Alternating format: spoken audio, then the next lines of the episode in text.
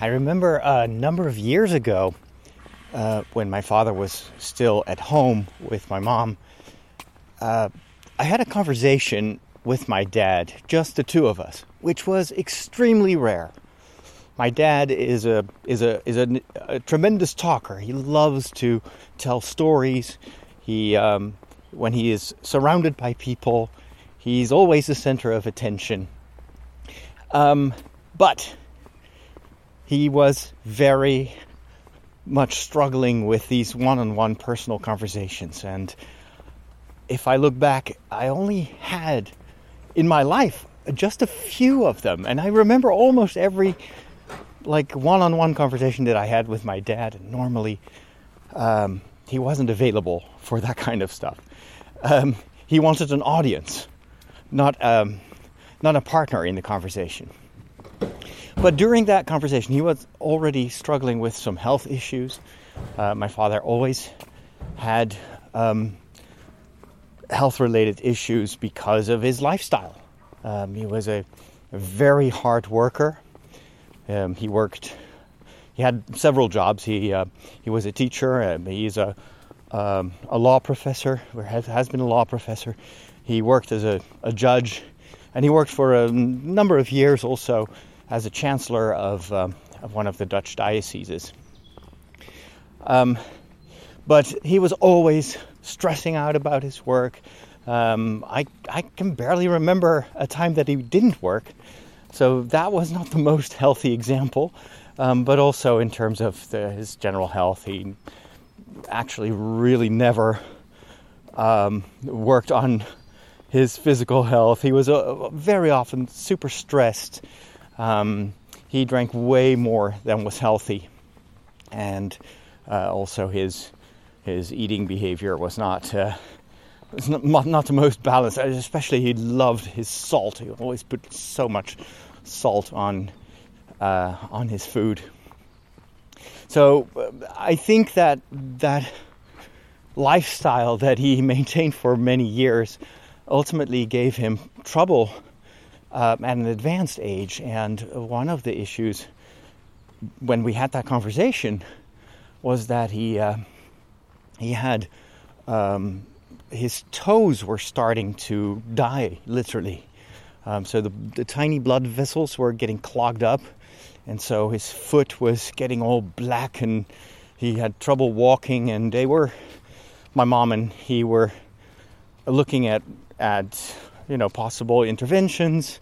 Um, but anyway, he was he he realized that time was catching up on him uh, to a certain extent, and uh, and so we had this very rare conversation about about death, and I asked him, um, "Are you afraid that this may end?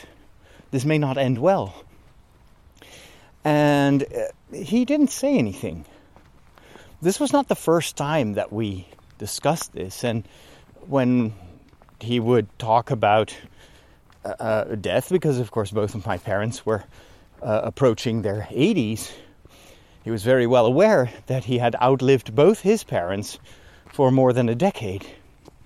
Both his parents also um, lived a, a, reasonably unhealthy life.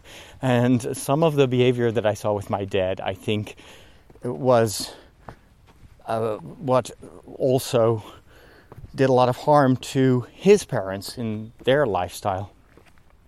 Uh, we always inherit a lot of the of the things of our parents, including sometimes the bad habits.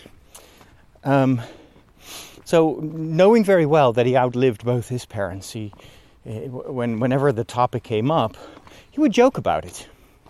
My dad was very good at deflecting things that he struggled with by using humor. It's a coping mechanism, which I have to admit is also part of my arsenal of tools that I use when I'm in awkward situations or I want to deflect uh, other people's behavior or I want to somehow step away from my own overwhelming emotions and I use humor. So in the past, whenever we, we talked about health and and death, uh, there was always this kind of rationalization with a joke, like, "Oh my gosh, I, it's going to be terrible because I'm going to meet all these people up there that I've been in fights with, and you know, I'm going to be stuck with them for eternity this time." So he would laugh it away, and uh, other times he would have a certain bravado. He said, "Well, I'm not." I'm not afraid of death. Why should I? I'm a Catholic and I go to confession, so I have nothing to fear. And I don't understand all these people who who talk about that. You know, it's just part of life. And and then you just make another joke and discussion over. But this time we were talking one on one, and I said, you know, how do you feel? Uh, because this doesn't look good. And uh, what if things go wrong, or if this continues to degrade? you may end uh, up in a wheelchair and at one point it's going to be over. and he said, I'm, I'm very afraid. And he was dead serious, which was also really new. I, I, I, I barely had a conversation like that with my dad, and so I asked him a follow up question. Um, I said, So, how do you how do you envision your your funeral if that if that day comes and we know it it's coming? What do you want? He never told us what he wanted. Um, I just knew that he didn't like all the pomp and circumstance that some of his um, acquaintances had organized around the death of a of a loved one, and uh, and then he said, "I don't know. I just don't want anyone to make a fuss about it. I, I want it to be simple, no speeches, and uh, I want it to be sober. Uh, I don't know, just Gregorian chant or none of that. I don't want big speeches and people just making a whole deal out of it. Um, and that was that was what I remember of that conversation. And I always like kept that in the back of my mind. Um, and so over the years, because this was I don't know, maybe four years ago, before the pandemic, um, I kind of sometimes went back to that moment, to that conversation, and I tried to imagine what would I do? Um, how would that? How would we? How would we organize this uh, day that we all know is going to be there at one point? And you know, it's it's better to be a bit prepared. So in my mind, it was like, well, maybe we should have a small celebration, a mass or something like that, and yeah, why not? Just have some Gregorian chant. And I, I asked myself, am I going to preside at that funeral? Or will I be overwhelmed by grief? And uh, is it better that someone else does it who is, is a little bit more at a distance of the situation? I never really decided about that, but I kept it open. I knew that it's it's very unpredictable. As a priest, of course, I have done countless, countless funerals, and uh, have been in situations where people were grieving the death of a father or a mother or even a child in tragic situations. And in those cases, I know that it's never the same. Every person's grief is different, and there would be times that you would have a certain perception of a person who died or a family. And then it turns out that actually there's much more going on that you didn't know of, and there are lots of struggles within that family, and sometimes there is no reconciliation before uh, the death or around the death of a person, and and then you are in this situation where, as a as a priest, as a pastor, you have to be kind of the objective leader in that having no stakes in whatever conflict is uh, at the root of this division. In that family, uh, you are the one who proposes, well, let's do this. Why don't we do this? And, and you just take it as it is. Sometimes you would have these very emotional funerals where everybody was leaning on one another, and you could tap into that if you would uh, preach. You would say, you know, this is a hard time for all of you, but at least you have one another. You you can pray for the deceased, and um, uh, whenever you you uh, take care of one another in these difficult days, know that God is is there with you, and um, uh, the shoulder that you want to lean on. That's in fact that's God's shoulder. Shoulder. You have a lot of these metaphors and ways of speaking to still kind of work in any situation. And sometimes, if uh, there was a lot of um, uh, division in a family, and unfortunately that didn't happen that much, you would just keep it very formal, and knowing very well that that too is sometimes a way to objectivize things and to um, help people to live through those difficult moments um, by proposing something that is and, and that's the strength, I think, of Catholic liturgy. It's not always like super personal. It's not really necessary to always praise a, a deceased person, um, even though you know in the back of your mind, well, you know, not everybody may actually agree with this. No, the liturgy is what it is. You, you preach about uh, death, about uh, a God who is merciful. At the same time, we are also responsible for the way we live our lives, and so uh, Jesus is very clear that there, at one point, there's going going to be a, some kind of reckoning in the sense that our behavior will be weighed, and um, it's not like oh God is like opening the gates of heaven for anyone, uh, regardless of what they did. No, as as a Catholic, um, I think there is a lot of wisdom in this idea of um, of purgatory that sometimes we have we carry so many scars that that needs a, a, time of healing even though i know that time itself is a is a weird concept when you're talking about eternal life. By the way i have to tell you i'm currently walking in between this blooming heather that surrounds me on this small path in uh, in the clearing. Um, in between the, the woods, and it is absolutely gorgeous. It's all purple, tiny little purple flowers. The sun is hitting them, uh, and so you have this this purple glow um, on my path. I, in fact, I'm going to take just a picture in case in case you want to know what this looks like. It's hard because this I'm the sun is ahead of me, so it's uh, you get this uh, this this overblown picture uh, it's very difficult to, to capture the, the colors with this iPhone 10. Um, actually, if I walk in the shadows, it's much easier to um, to get to to see the purple color. Let me just take a picture. I'll post this uh, on Discord in case you want to see what this looks like. Anyway, so uh, the, the the liturgy being kind of objective oftentimes helps to also be a bit more realistic instead of kind of all of a sudden pretending that the person who did who died was all good. This is something I, I learned when I was doing my internship uh, at the end of my studies in seminary, and uh, I remember that uh, I, I, I assisted the priest who accompanied me for a funeral, and afterwards, when we were evaluating, I told him I, I I just found the homily so kind of theoretical, and you didn't say anything about the the person. There was no no no personal content in your homily. Why? And he said, you know, it's because I couldn't say anything good about that person.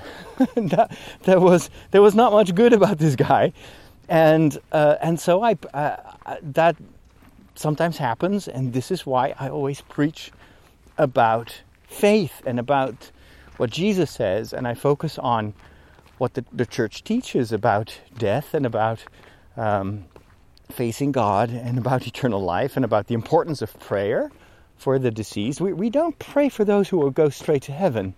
They don't need our prayers. When we pray for our deceased, of course, I think emotionally it's because we want to um, kind of remember the dead but if you look at it from a faith perspective, we pray for the dead, for those who are still healing from their scars, those who are in purgatory. And our prayers are supposed to help them to open up 100% to God, which equals being in heaven.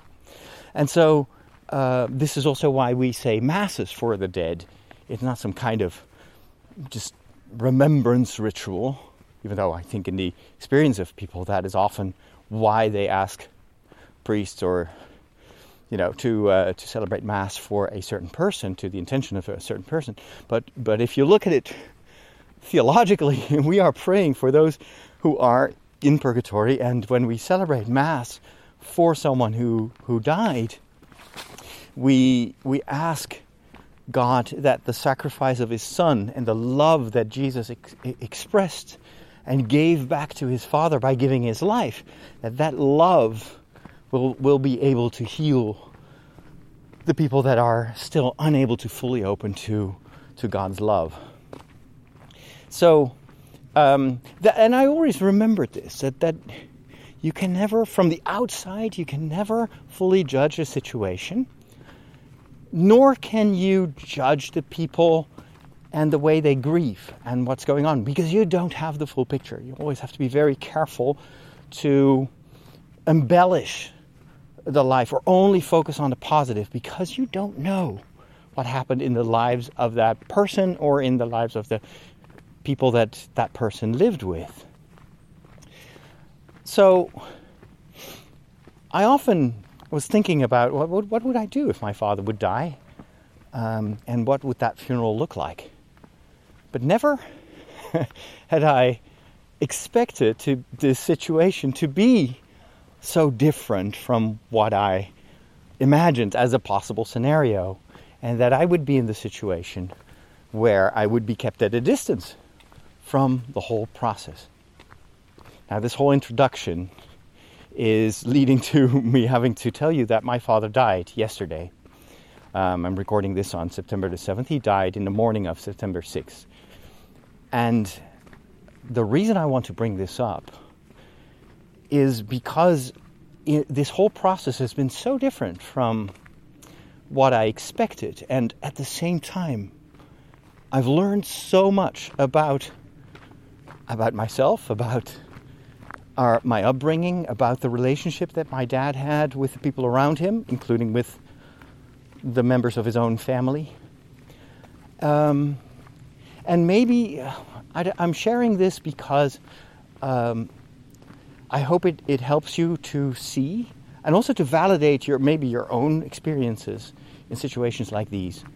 That every type of grief, every reaction to the death of a loved one or maybe a not so loved one is valid. And that there is something, I think, very wrong with this saying that you can't speak ill of the dead. dead. This is a this is not a Christian saying, but this is something that we many of us uphold. And and it's often in, in a religious context combined with honor your father and mother, honor your parents. And that can sometimes make us anxious when we realize that, well, I don't really feel what I am supposed to feel. what what society or or, or the faithful or the church kind of supposes me to, uh, to, to say, to do, to pray, to feel. Um, what if you feel different? And let me make that more personal. Uh, when I heard that my father died, I didn't feel sad. Um, I felt actually very, um, very calm um, and my reaction was, well, that was the day is here that we knew was going to, to come at one point.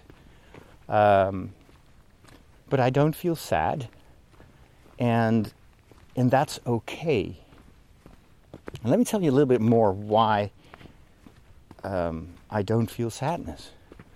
Uh, after that conversation that I had with my dad, um, he did go to the hospital and um, had he lost his his first his um, part of his leg, and so he actually ended up in a in a wheelchair.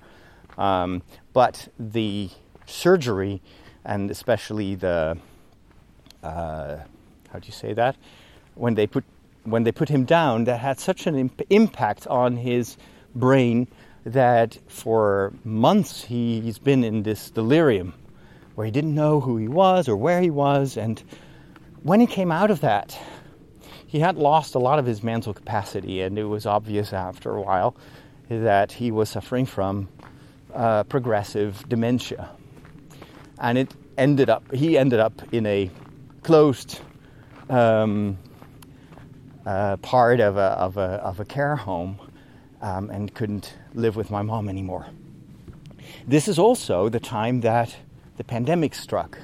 And as a result, all these institutions, these care homes, were closed. And uh, I remember these very dramatic situations where someone would die of COVID, and uh, the family wasn't even able or allowed to be at the funeral.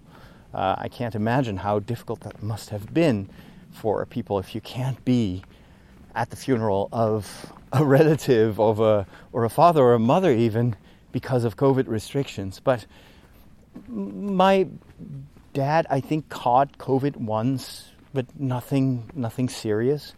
Um, but the, the, the thing was, uh, in that same time, uh, I also started to more and more realize that the relationship that I thought I had with my parents, in fact, was very different from the way I perceived it. I always felt like, oh, you know what? I have had a very normal uh, youth and normal upbringing, and uh, my parents did a good job. And more and more, I started to realize that a lot of the struggles uh, in my life are, in fact, a result of the way in which my parents have um, have acted. Oh, my watch is thinking that I'm giving instructions. I was just checking the time.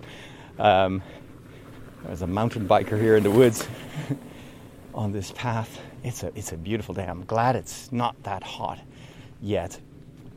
But um, and I'm not the only one who went through this process. Um, uh, as children, I think we all had have incurred much more trauma in our youth than we realize because you can't really um, compare it. You can't. You don't know what is normal and how normal parents behave. I did see the the the, the differences with with parents of my friends, and but it's only gradually that I started to realize that um, there were aspects of my parents' behavior that were toxic. And when it comes to my father, um, he was, in my experience, mostly the absentee, the, the one who was always working, the one who would never have a heart to heart conversation with his kids. Someone who I think struggled a lot with his own emotions and maybe experiences, but he tried to suppress them by drinking, by anger, by hu- with humor. He had so many coping mechanisms, but ultimately, and I've said this before, oftentimes hurt people can hurt people, can hurt other people. If you don't take your responsibility and and seek help for the issues that you struggle with, the damage is not only done to yourself, but can also um, touch other people in your vicinity. And I've gone through uh, quite a process that I didn't want to share. Um, in, I mean, I've, I've hinted at this in the walk from time to time. At uh, mostly, I was focusing on the things that I learned in this process. You know, who am I really? And which the some of the, the the ways in which I talk to myself and the burden that I often suffer from, which is self-inflicted, is a result of some of the behavior um, of my parents. And there was this one eye-opening moment where uh, I was talking with a friend of mine, and uh, uh,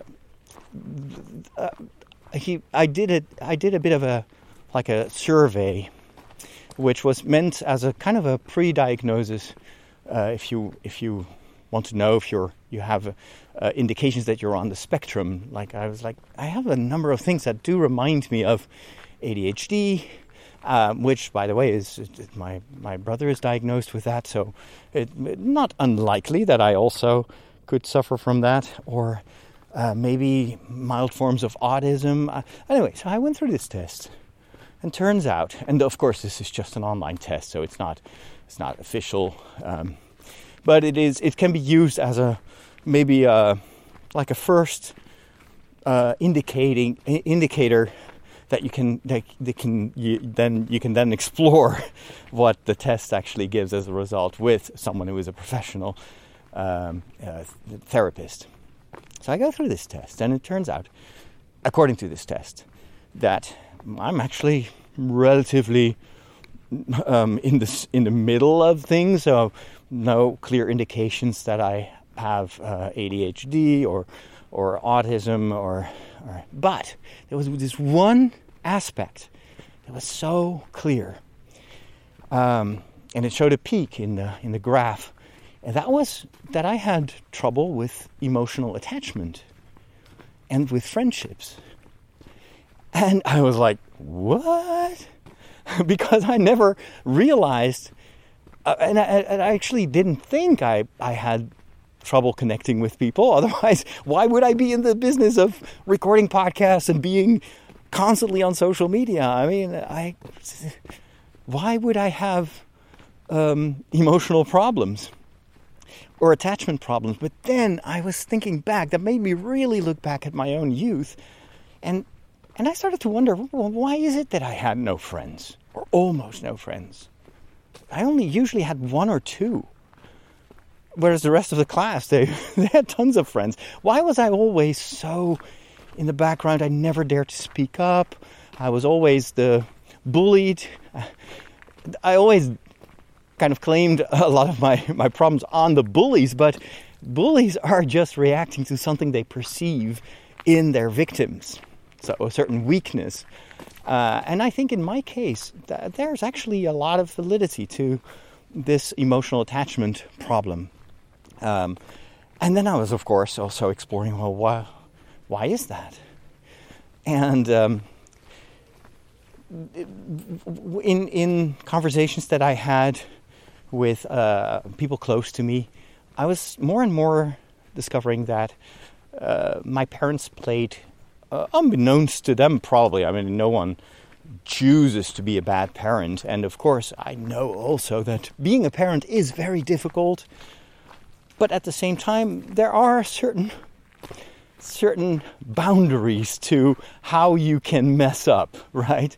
You also, as a parent, no matter how much emotional uh, baggage you have or traumas you struggle yourself with, you still have your own free will and your own responsibility to do the best you can given the your situation. So it doesn't uh, someone who suffers from uh, from trauma cannot justify him or herself. This is something that sometimes happens in confession when people uh, they don't really confess, but they they start blaming everyone except themselves for everything that they did to them, and that is why. And I always explain, well, you know, that's that's not really the issue right here. It's like what what can you, could could you have done in this situation that you didn't do, and what are the mistakes that you made when it comes to your own responsibility, your own moral responsibility. Anyway, so the more I start to explore, the more I realized that especially the absent nature of my father, the fact that he was never available to us, um, that he didn't really seem to care that much. Um, and of course, he will have had his moment, but he didn't express it very much.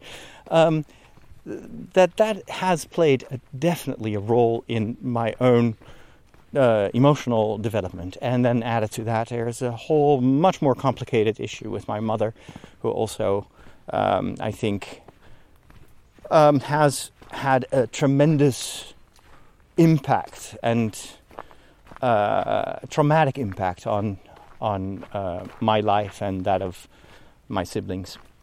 But uh, I cannot speak for them, of course, so I'll speak about myself. And I think the realization of the fact that, well, actually, my youth wasn't that normal, and that the behavior of my parents, to a certain extent, was also abnormal and damaging, um, has helped me tremendously to to heal from that and to grow. And more and more, I, and this is something I have shared with you in the past, where I've started to explore, and sometimes at nauseam, what's the word? sometimes I may have bored you with it, how much I was uh, exploring the same things over and over again. But these feelings of guilt and not being good enough, etc., etc., leading to workaholism and perfectionism, and then perfectionist paral- paralysis, etc., all that always came back to some of the damaging behavior that um, unfortunately is the responsibility of my parents. So, with all this, um, I've, I've had I've taken uh, quite a bit of distance from my parents in the past few years, and that was extremely difficult, but necessary. Necessary to protect myself, to um, to to heal, um, and also to avoid further damage. Now, with my father, of course, that was a little bit easier in the sense that he was in a care facility and was suffering from uh, gradually more and more severe dementia. Um, so there's not much to talk about there, and um, and I also knew that he was taken good care of, but I, I felt I have to process the things that I now know he has done and the way he behaved. And my father had two two faces, two personas. He could be an incredibly entertaining, kind, friendly, humorous person, warm towards others, and then he could he could completely flip the switch when uh, that wasn't necessary anymore. And so uh, we we've seen the other side that was violent and angry and stressed and uh, and emotionally distant. And so, for people who don't know him, uh, who don't know that side of him, hello, uh, it's it's uh, it's hard to fathom. They they see they have a certain perception of my dad, which is so different from the other side that is there, and that was so hurtful and so traumatic.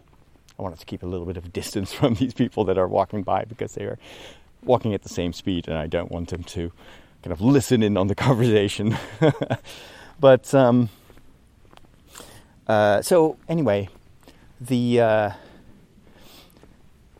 this was this this made it all very complicated for me to go visit my dad because it it it was still so fresh this realization and um, it's it, it, wasn't pretty in, in in a sense. I realized more and more, you know, he did have a responsibility in this, and not just towards me, but also towards other people that he didn't take, and he caused a lot of hurt, and I'm still struggling with that. And I've learned to validate that and to tell myself it's okay because I, I was very good at gaslighting myself and accusing myself. I'm not a good priest. I'm not a good son. Uh, honor your father and your mother, etc., etc. There would be this ongoing, like accusation, as if I was standing in front of a judge, and I would that person would read all the sentences to me of my my own. But I know that that's part of what the trauma caused, and so more and more I've started to just accept the way I feel and that for me it was emotionally impossible in this phase of my life to connect with my parents. And so I stayed at a distance.